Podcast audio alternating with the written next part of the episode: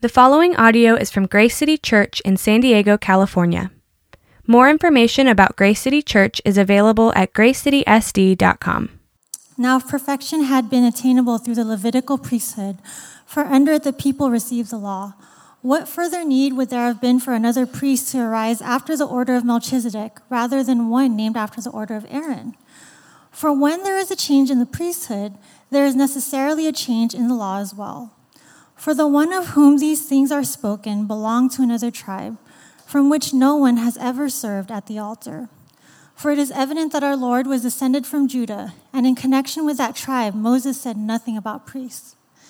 This becomes even more evident when another priest arises in the likeness of Melchizedek, who has become a priest not on the basis of a legal requirement concerning bodily descent, but by the power of an indestructible life. For it is witnessed of him you are a priest forever, after the order of Melchizedek. For on the one hand, a former commandment is set aside because of its weakness and uselessness, for the law made nothing perfect. But on the other hand, a better hope is introduced, through which we draw near to God. And it was not without an oath. For those who formerly became priests were made such without an oath. But this one was made a priest with an oath by the one who said to him, the Lord has sworn and will not change his mind. You are a priest forever. This makes Jesus a guarantor of a better covenant. The former priests were many in number because they were prevented by death from continuing in office, but he holds his priesthood permanently because he continues forever. Consequently, he is able to save to the uttermost those who draw near to God through him, since he always lives to make intercession for them. For it was indeed fitting that we should have such a high priest, holy, innocent, unstained, separated from sinners, and exalted from the heavens. He has no need, like those high priests, to offer sacrifices daily, first for his own sins, and then for those of the people, since he did this once for all when he offered up himself. For the law appoints men in their weakness as high priests, but the word of the oath, which came later than the law, appoints a son who has been made perfect forever. Let's pray.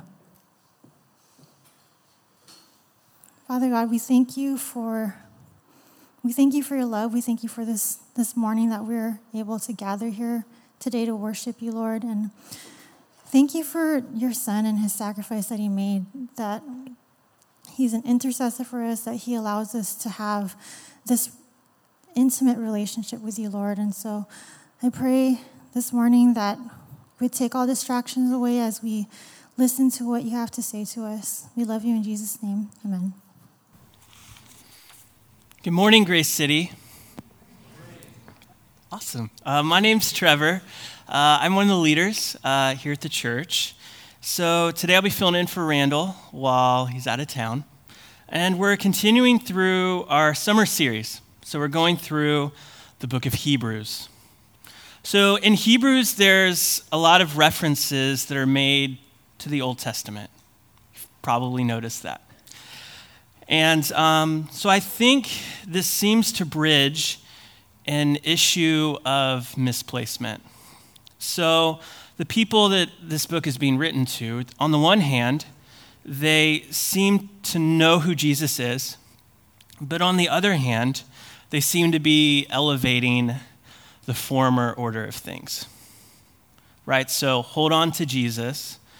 Jesus is the anchor of our soul. So who needs who needs to hear that message? Who needs to know that? It's those that are holding on, but it's those that have not fully let go yet. So it's this context that sets up the message that Jesus is better. Jesus is superior. And every commentator that writes about the book of Hebrews uh, will tell you that this is the working theme of the entire book that Jesus is better, that Jesus is superior, but to what?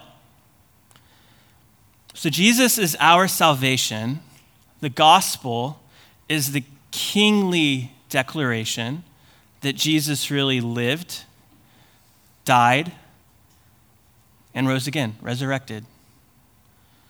And we have the assurance of faith in him, right? A justification by faith because of grace alone. So to, to say that Jesus is not better is to not know Jesus. So uh, the Gospels direct, are very direct, that Jesus is the one true way. He literally said that, okay? Um, and he's the one true Messiah. He conquered death. And the audience, the people that the writer of Hebrews is writing to, it suggests that even though they've heard the gospel, even though they've experienced the Holy Spirit, they have not yet fully trusted the power of the gospel. So, today, the subject at hand and concerns with this is about priesthood. Okay? But before we get to that, um, there's something we need to walk through first. I think the, uh, the gospel, according to Matthew, chapter 5, is really helpful. It sets up the lens, kind of sets up the foundation for this message. This is what Jesus says Do not think that I have come to abolish the law or the prophets. I have not come to abolish them, but to fulfill them. For truly I say to you, until heaven and earth pass away, not an iota, not a dot will pass from the law until what? Until all is accomplished. Okay, so my hope is that after today, we'll have a fuller um, expression and perhaps even an appreciation for what Jesus is really doing here. And it's okay to be completely honest for a minute, right? So I know that Jesus is inexpressibly critical to this Christianity thing, okay? Um, I also know that the Old Testament's pretty important too. But I just don't know how to make sense of the whole narrative. Because how I read the New Testament, how I read the Old Testament are different. So, what Jesus is saying here is that he by no means is here, came here to throw away, dispose, dismiss the law. But Jesus, being God, knows what the law is aiming for. He has come to bring fulfillment, completion, perfection, right? He's, he's accomplished it. And he did. The Old Testament was always pointing to Jesus, his priesthood, and his kingship until heaven and earth pass away. There's a lot that that means that we don't have time to talk about today. Um, all right, not an iota, not a dot. So literally, like dot the i, cross the t. Yeah, even the most minor things. Yeah, it completes all of it. Will pass from the law until all is accomplished, and we know that His work is accomplished. That is, of course, not to say that it has yet been fully realized. The already, not yet. But there's enough here for you to know Jesus and to trust him. Salvation. So, with this passage, the Matthew passage, it creates a healthy framework, a constructive means of knowing Jesus, maybe in some ways we didn't know him before. Knowing the ancient writings of the Old Testament and knowing that Jesus really is better, he really holds all things together, but also know that sequence does matter. To know the greater narrative of Scripture, well, you have to be reading all the Scriptures. And there are going to be places that's a little bit of work. If you're following, uh, if you've been doing really well with the CBR, you're um, somewhere between Numbers and Deuteronomy right now, probably. And uh, that might be a little, a little hard for your Old Testament chapter. So, as Janie was reading today, there's probably a couple words that you're probably not too familiar with. And to be fair, you may not even know quite how to make sense of it. So, pertaining to priest and priesthood, that of Melchizedek and that of the Levitical priesthood. Right? The Levitical priesthood, the priesthood commissioning Aaron and his sons over the many generations to be an order of priests. And Melchizedek is very different, and we're going to talk about that. So I, I, uh, I think it's helpful to note that priest, it's probably an interpretive hurdle. So what I mean by that, it's a word we're probably not familiar with, so we're a little confused. So how do we understand the word priest? So it's not likely that a lot of us have an acquaintance to that word.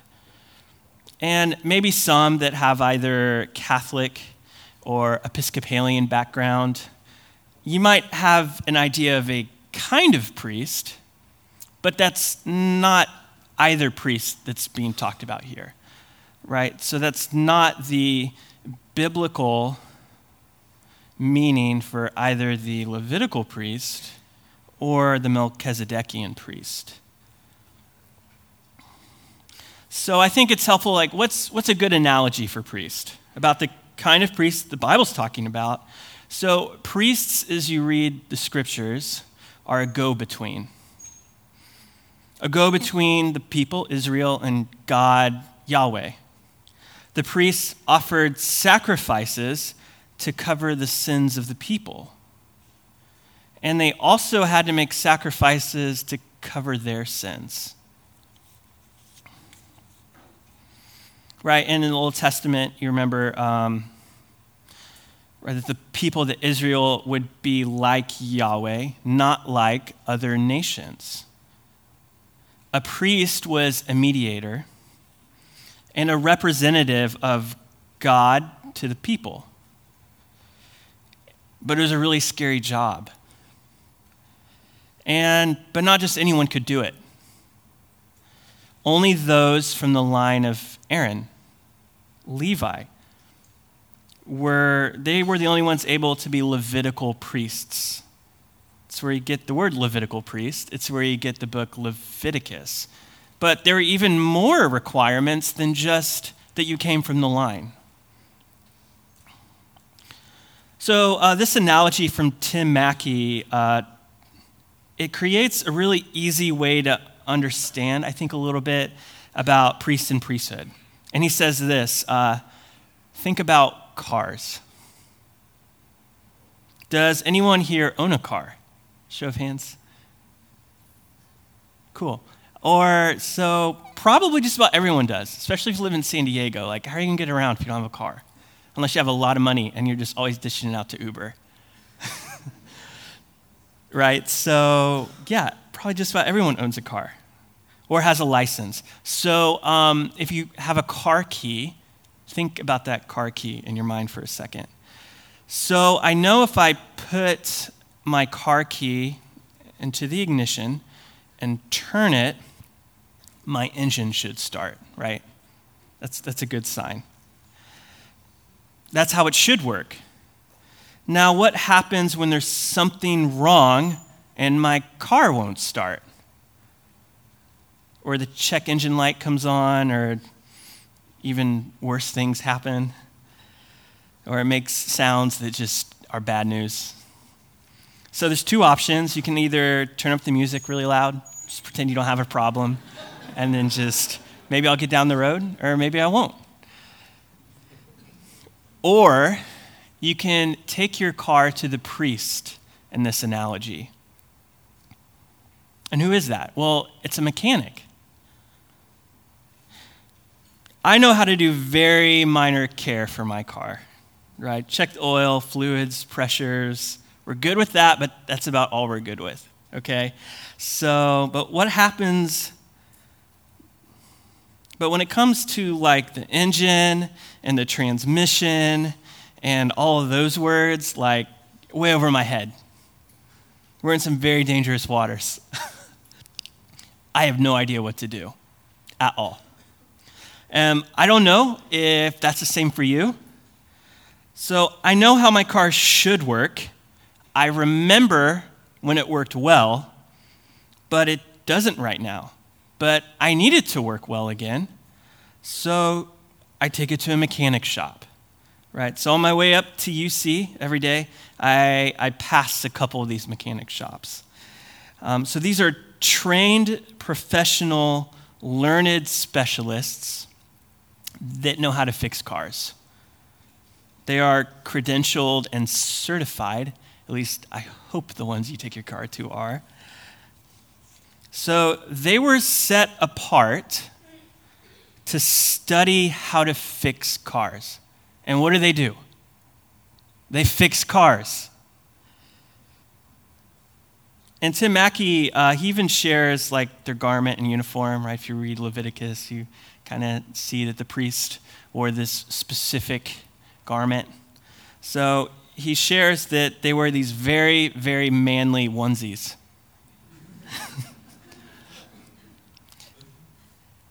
and they are always there when you need to fix your car. No matter how early or how late it seems, they are always there. They are a go between for myself and my car. When it's broken, when it's out of alignment, they can help. There's a price involved, right? Parts, labor, money, time, right? And, and so with the priests. So, with this analogy, we launch into the more technical uh, part of the message. And we'll just try to power through it. And I believe there will be insight into the character and nature of Christ through this. And maybe even change the way we read the Old Testament or even the book of Hebrews. So, here are the main observations from the text that we're going to use to see how Jesus offers a better way. Jesus offers a better priesthood, a better promise, and a better propitiation. And we're going to talk about that word because it's really big and it's really weird. With that said, let us jump into the, to the first point of emphasis priesthood. So, Hebrews 7, verses 11 through 17 says this. Now, if perfection had been attainable through Levitical priesthood, for under it the people received the law, what further need would there have been for another priest to arise after the order of Melchizedek, rather than the one named after the order of Aaron? For when there is a change in the priesthood, there is necessarily a change in the law as well. For the one whom these things are spoken belonged to another tribe from which no one has ever served at the altar. For it is evident that our Lord was descended from Judah. And in connection with that tribe, Moses said nothing about priests. This becomes even more evident when another priest arises in the likeness of Melchizedek, who has become a priest not on the basis of legal requirement concerning bodily descent, but by the power of an indestructible life. For it is written, for it is uh, witnessed of him, You are a priest forever after the order of Melchizedek. Okay, so beginning in verse 11, there's a rhetorical question. So the question implies there's a very clear and obvious answer. Why would we need another priest? A different kind of priest? If the Levitical priests of the law were completely sufficient and of themselves for the fullness of salvation before God. So the picture is painted really clear. If this was enough, then there would not have been a need of the change in the priesthood. But we see there absolutely was a need of change.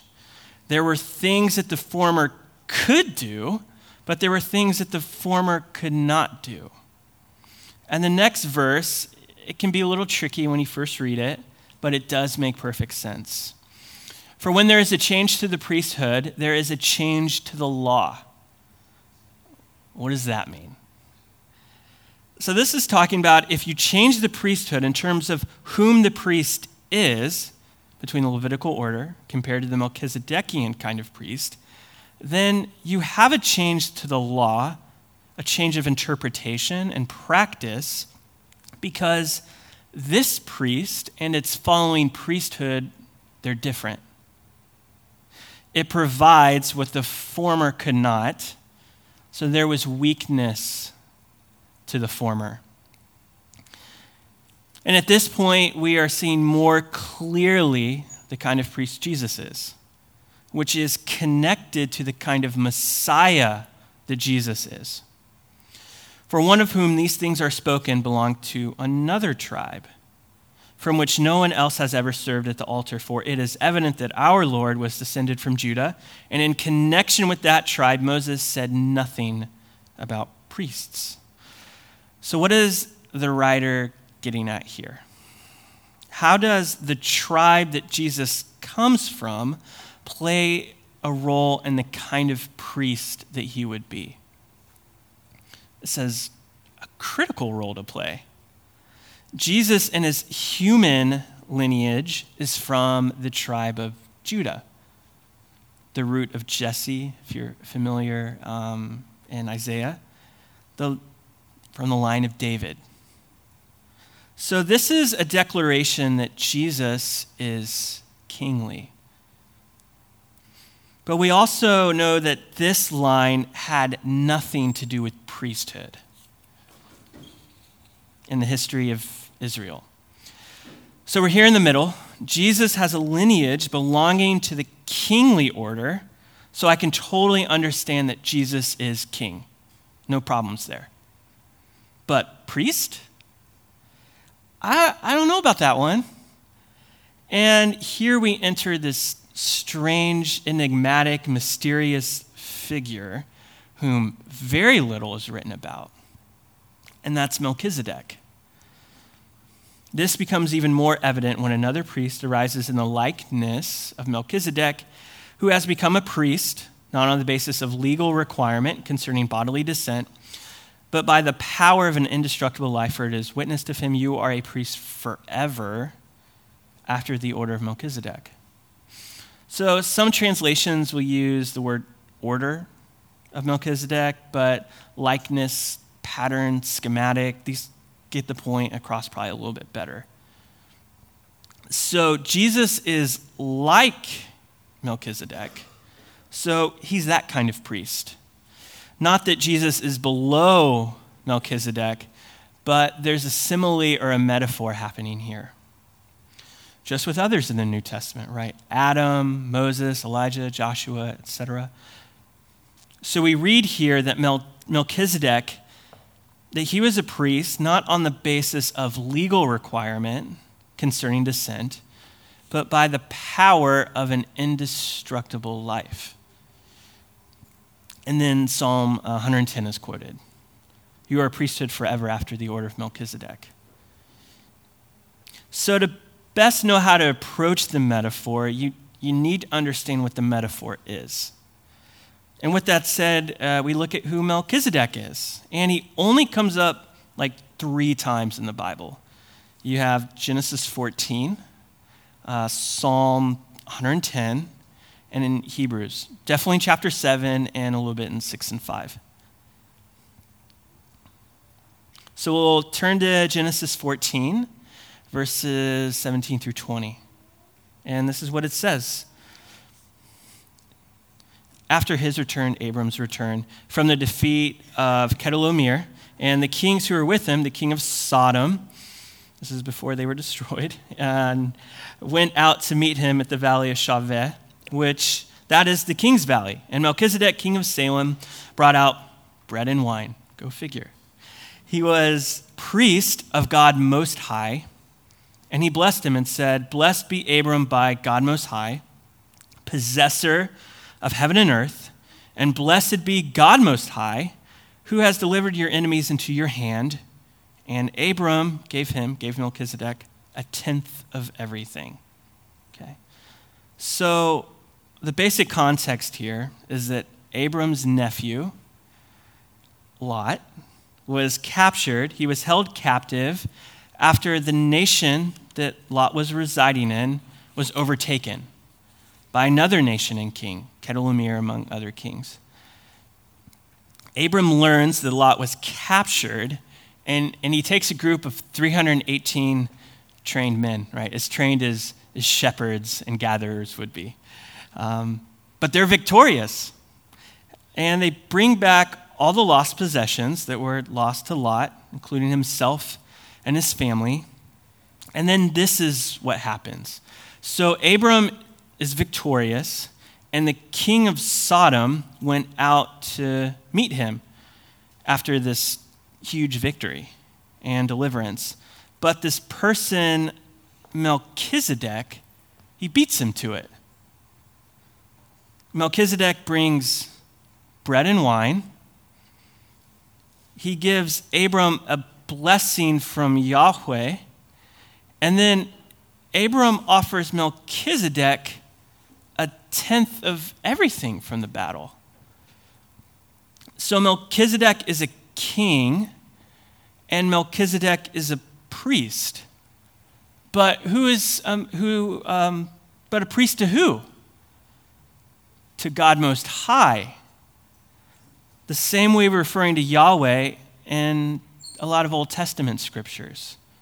So Melchizedek is a priest well before the law was given, right? Generations before the law was given. And he's a king. His lineage and descent isn't the critical piece about this person. Lineage is critical for the Levitical priests and he doesn't have a successor like the Levitical priest did, right? So after priest would die, his son would take over for him, but not so with Melchizedek. And uh, the blessing that Melchizedek gives, it's all about Yahweh. And Abram, how does he respond? Well, he gives him a tenth of everything of the spoils of the battle. So there's something really important here. There's something about this Melchizedek that helps us know Jesus better. And the author of Hebrews basically lays out at the beginning of chapter 7 a translation for this. It's really helpful. So that's where we're going to go.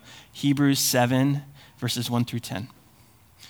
For this Melchizedek, king of Salem, priest of the Most High God, met Abraham, returning from the slaughter of kings, and blessed him.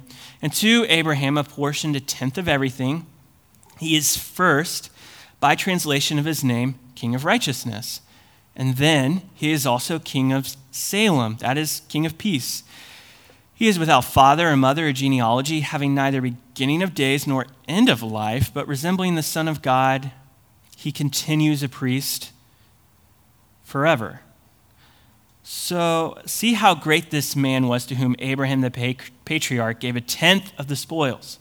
And those descendants of Levi who receive the priestly office have a commandment in the law to take tithes, give 10%, from the people, that is, from their brothers, though these also are, are descended from Abraham. But this man who does not have his descent from them received tithes from Abraham and blessed him who had the promises. It is beyond dispute that the inferior is blessed by the superior. In the one case, tithes are received by mortal men, but in the other case, by one whom it is testified that he lives. One might even say that Levi himself, who receives tithes paid through Abraham, for he was still in the loins of his ancestor when Melchizedek met him. So this is pretty much a translation, Genesis 14, but it's really it's really good. It's really helpful. So Melchizedek in the original language, Hebrew, uh, king, and Sadiq, which is a loaded term. It means righteousness or justice. So that's what his name means, okay? And he's the king of this place called Salem. And this word Salem, it, it looks very, it looks like another word, right? Shalom is what it comes from. So he's, a, he's the king of peace, which, of course, shalom has more to it than just peace itself, but a whole state of well being. And so, this Salem, where he's king of, most scholars think, well, that's where Jerusalem ended up being. Okay. But Melchizedek is not an Israelite. There's no such thing at this point. Um, so he's probably a Canaanite king. So in the account, there is no record of who Melchizedek's parents are. So his priesthood, his kingship, is not contingent on ancestry. And there is no record when he was born or when he died, as with a lot of people in Genesis in the Old Testament, right? They lived so many years and died. So his priesthood endures through all his life, perpetually. And the writer then goes to make a claim that is pervasive, especially for a Jewish influenced audience. Or even if you think of the Pharisees, whom their lineage to Abraham and Levi was like the most important thing to them. The claim is that Melchizedek is greater than Abram, Abraham, and if Melchizedek is greater than Abraham, he's greater than Levi. And even that the tithe paid was as if Levi made the tithe, though not yet alive, his father Abraham paid it. It is beyond dispute that the lesser is blessed by the former, by the greater. Melchizedek is greater than Abraham and Abraham is greater than Levi, and Jesus, he's greater than Melchizedek. So, with a little bit of work, you see Jesus has a claim to be a kingly priest, that his priesthood is greater than the Levitical priesthood. So, D.A. Carson, um, he said this in a sermon We have such a Savior who is not only a king, but is also the priest. If he is only a king, then we live in terror. That's it. But he is also the priest. He is the perfect mediator between God and human beings. Why? Because he is God and human being. Jesus is the perfect mediator, the perfect go between, because he knows both perfectly.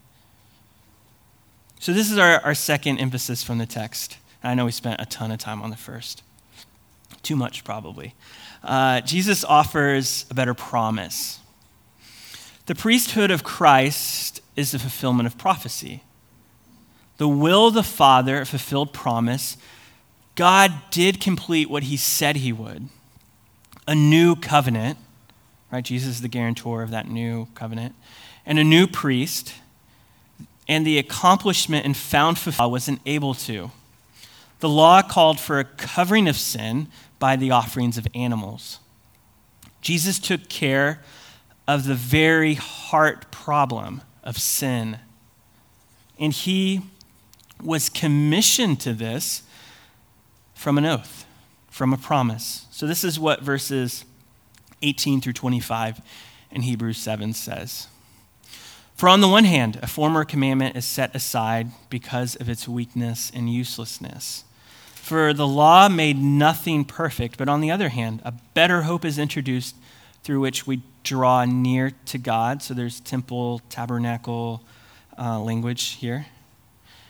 And it was not without an oath, for those who formerly became priests were such without an oath. But the one who was made a priest with an oath by the one who said to him, The Lord has sworn, will not change his mind. You are a priest forever this Jesus, the guarantor, source of a better covenant, the former priests were many in number because they were prevented by death from continuing in office. But he holds his priesthood permanently because he continues forever.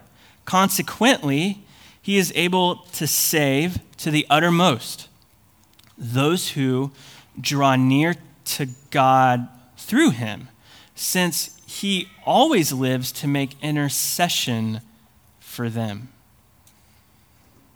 Christ's perfection bridges the gap of the weakness in the law, right? The law made nothing perfect. So the law, maybe it's helpful to think of it this way it's like a band aid. So the critical problem is a broken bone, and you can't see it, and band aid's not going to do anything to fix that. Right? The law maybe help clean up the wound, may help to take up some blood or something, but it doesn't fix the issue. It doesn't change the fact that you need surgery. Right, and, and Jesus is the only one that can operate, of course. So, our priestly king, and in this new covenant, we are afforded a beauty that we take for granted. We have access to God. Well, how? Well, through Jesus. The Spirit dwells in those who have trusted Jesus, that call him their Savior and Lord. The Holy of Holies dwells in a new place. And because, and because our priest, it is accessible. Verse 21 quotes Psalm 110, which we referenced a little bit earlier. The Lord has sworn and will not change his mind. You are a priest forever. So the promise was spoken a long time ago, and we find so much faithfulness in Jesus. Jesus fulfills the promise, and the footing of this promise is sure and dependable. So let's look at the deeper context and meaning that the writer of Hebrews is alluding to in Psalm 110. It points so powerful to Christ and from David himself.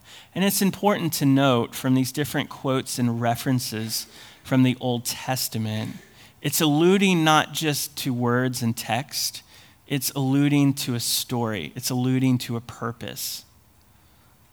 So this is Psalm 110, a psalm of David. The Lord says to my Lord, Sit at my right hand until I make your enemies your footstool. The Lord sends forth from Zion your mighty scepter. Rule in the midst of your enemies.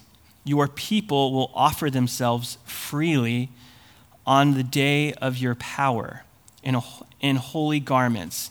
From the womb of the morning, the dew of your youth will be yours. The Lord has sworn, and he will not change his mind. You are a priest forever after the order of Melchizedek. The Lord is at your right hand.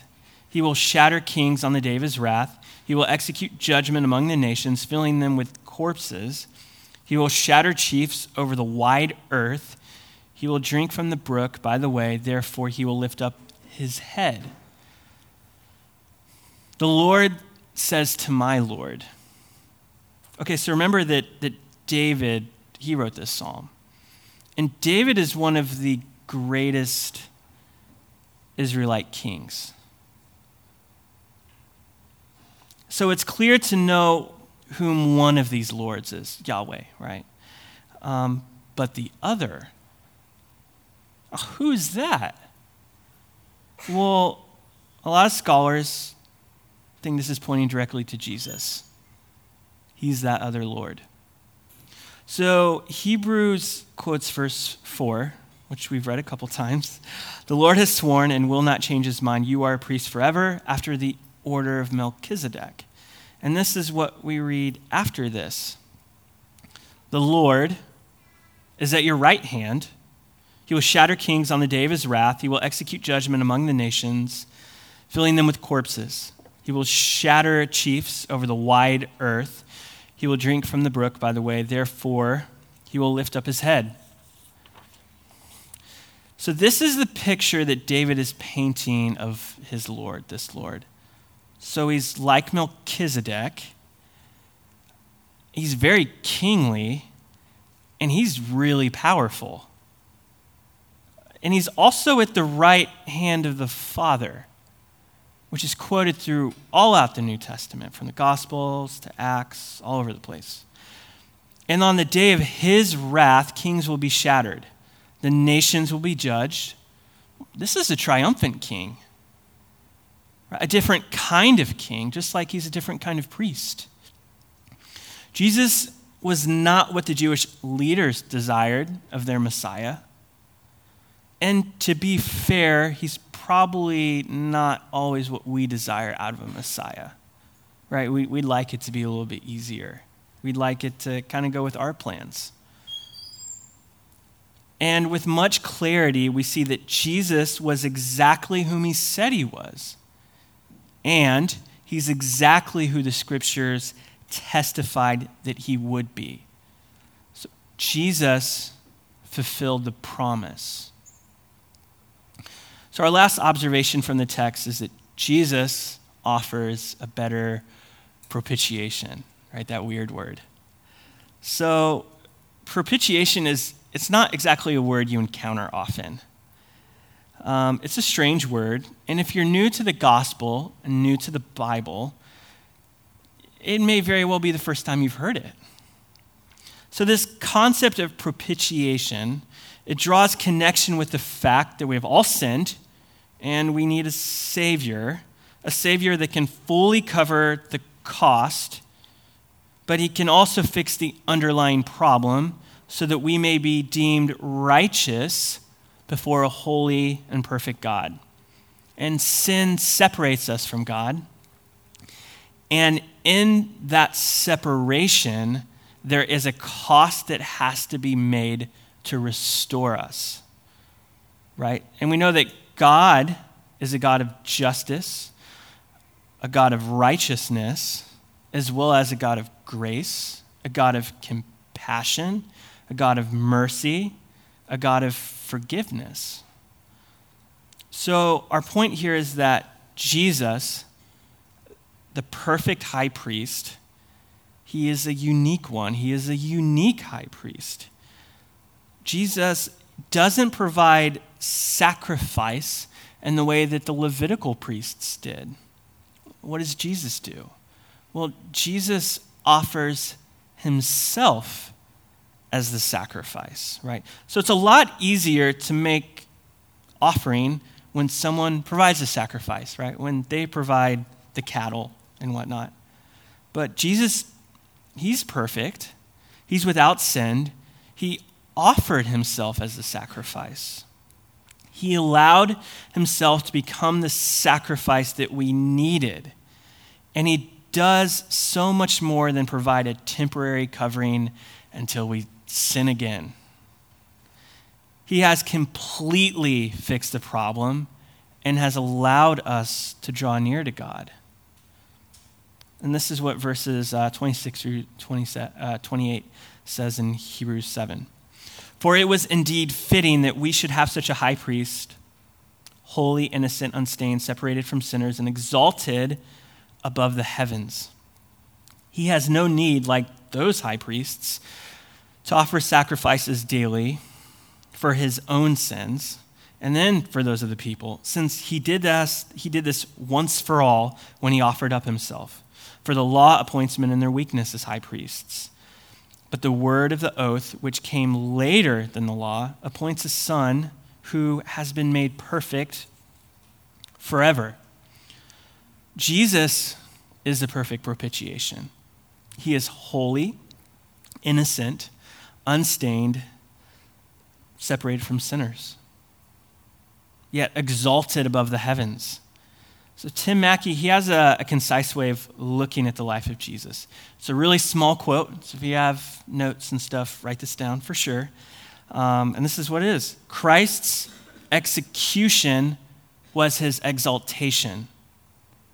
Okay? Christ's execution was his exaltation. So, it's a little bit of a paradox. Jesus dying and being the perfect offering has exalted his name. We know that Christ conquered death, and the truth of the resurrection makes Christ the one true Messiah. So if you go in history, there were messiahs, there are people that claimed to be the Messiah before Christ and after Christ. But what did they all do? They all died and the movement ended. But Jesus, he resurrected. So he conquered death so, how long does a king reign? Well, a king reigns till they die. Oh, but Jesus, he, yeah, he's a king, but, but he conquered death. So he reigns forever. You can trust that. He conquered death, He overcame the penalty of sin. He did not deserve it, but he bore the burden so that the chaos and death of sin would be removed. And peace and hope would give us new life for those that know him and fully trust him. Christ's execution, it also gives us an exaltation of sorts. We receive so much blessing and gracious faithfulness of which we don't deserve.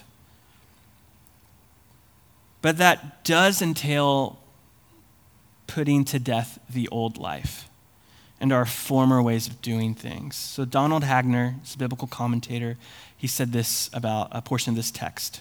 The result is plain. Jesus had no need to offer sacrifices day after day for his own sins, as do the priests, over against the necessarily repetitive sacrifices of the Levitical priests, which our author represents as self confessed inadequacy.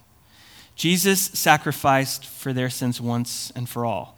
This he accomplished when he offered himself. So Jesus is different from the Levitical order. He does not share this inadequacy. Jesus lived the perfect life, free of all sin. And just as John the Baptizer said, Behold the Lamb of God who takes the sins of the whole world. A lamb, language for offering, sacrifice. So Jesus paid that price.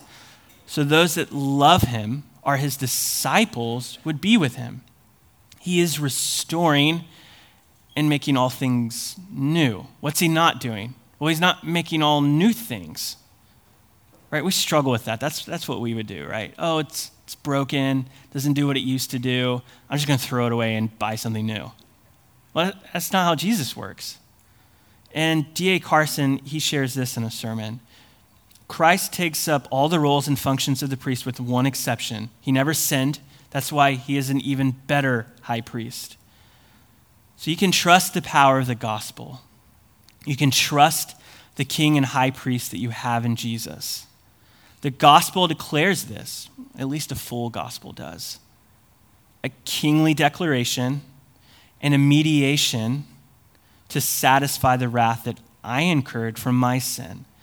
I can't pay the debt that I incurred, but Jesus paid the price, and he has made it possible for us to draw near to God.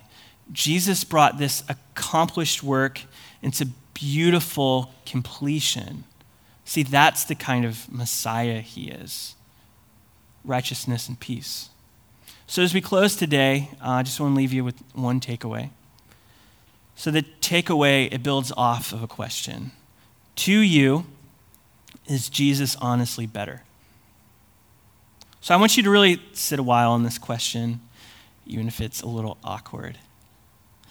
Maybe it's deeply considering this in prayer over this next week. Is Jesus honestly better to you? I know Jesus is better for me. I know he's done a lot for me, but is he what you choose to call better? Right? The Messiah of both righteousness and peace. Or is Jesus and this whole gospel thing just a hope that you have, but you have no investment in it? What I mean to say is the gospel, is this whole gospel thing what you really build your life and character upon.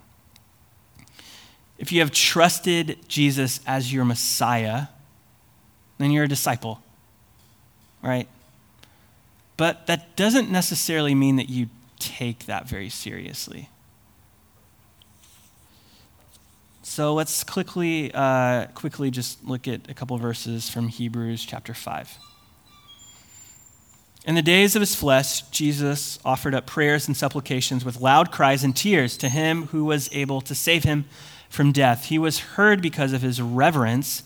Although he was a son, he learned obedience through what he suffered. And being made perfect, he became the source of eternal life to all who obey him, being designated by God a high priest after the order of Melchizedek. So, the takeaway is this point What is your source of obedience? In the days of Jesus' ministry, right, in the days of his flesh, that's what it's talking about, on earth, He was in prayer, constantly attuned to the will of the Father. He sought the will of the Father, the kingdom, and that all who believe in him and obey may have eternal life. New life in him. Jesus obeyed the will of the Father unto death. Jesus learned obedience in the midst of this suffering. Jesus was made perfect. In him, that is our source of eternal life. There is no other means, no other path, no other truth, no other gospel. Like there's no other way there. And we obey Christ just as he obeys the Father. Christ was designated to this by God. And we arrive at the point, right? The source of obedience. There is a distinct corollary between obedience, what you do, right? What you listen and choose to do, and if you really think Jesus is better, right? Because you can know Jesus, yet, like the audience this is written to, still hold on to the former way of doing things. Now, that's probably not a Judaic practice of rites and sacrifices and all that stuff, angels and kings and prophets and priests, but it may be something else. That, yeah, I know Jesus, but, but this is what I do. And this is what my real hope's in. Okay, so, and I want you to leave with a question Is the gospel of Christ the source of obedience that you cling to more than just a hope you have after you die? Is the Christian walk of life practicing the way of Jesus, the way you see, breathe, touch, speak, and interpret everything in this world? Do you, do you constantly pray and discern God's will in order to faithfully abide in his presence at all times? Or do we just take what God has to offer and just do whatever I want? Right? Because that's a distortion. Right? That's not knowing who you are, and that's not knowing who God is, if that's the way you're living. Or how do you look at ambitions? What do you want to get out of life? So, where is your source of obedience? And I know, you know, that's not a word we like obedience, submission, discipline, just correction. We don't like that. And for some, that can even take you to a place where you can't even do life with people because you're like that self oriented. And all we can think about is the present state, how I want to be perceived, right? And that's not obedience to Christ. The source of obedience in our cultural moment, or how we translate that, is what is the truth you are living, or I'm living my truth, or something to that extent. But honestly, what is the primary truths that you orient your life around? How do you end up making choices, right? And what truths do you affirm and what truths do you reject? Are you choosing to live in direct response to the gospel? Jesus is your kingly priest, or are you living the exact same way you did before you even knew Jesus? You just have a different insurance policy now.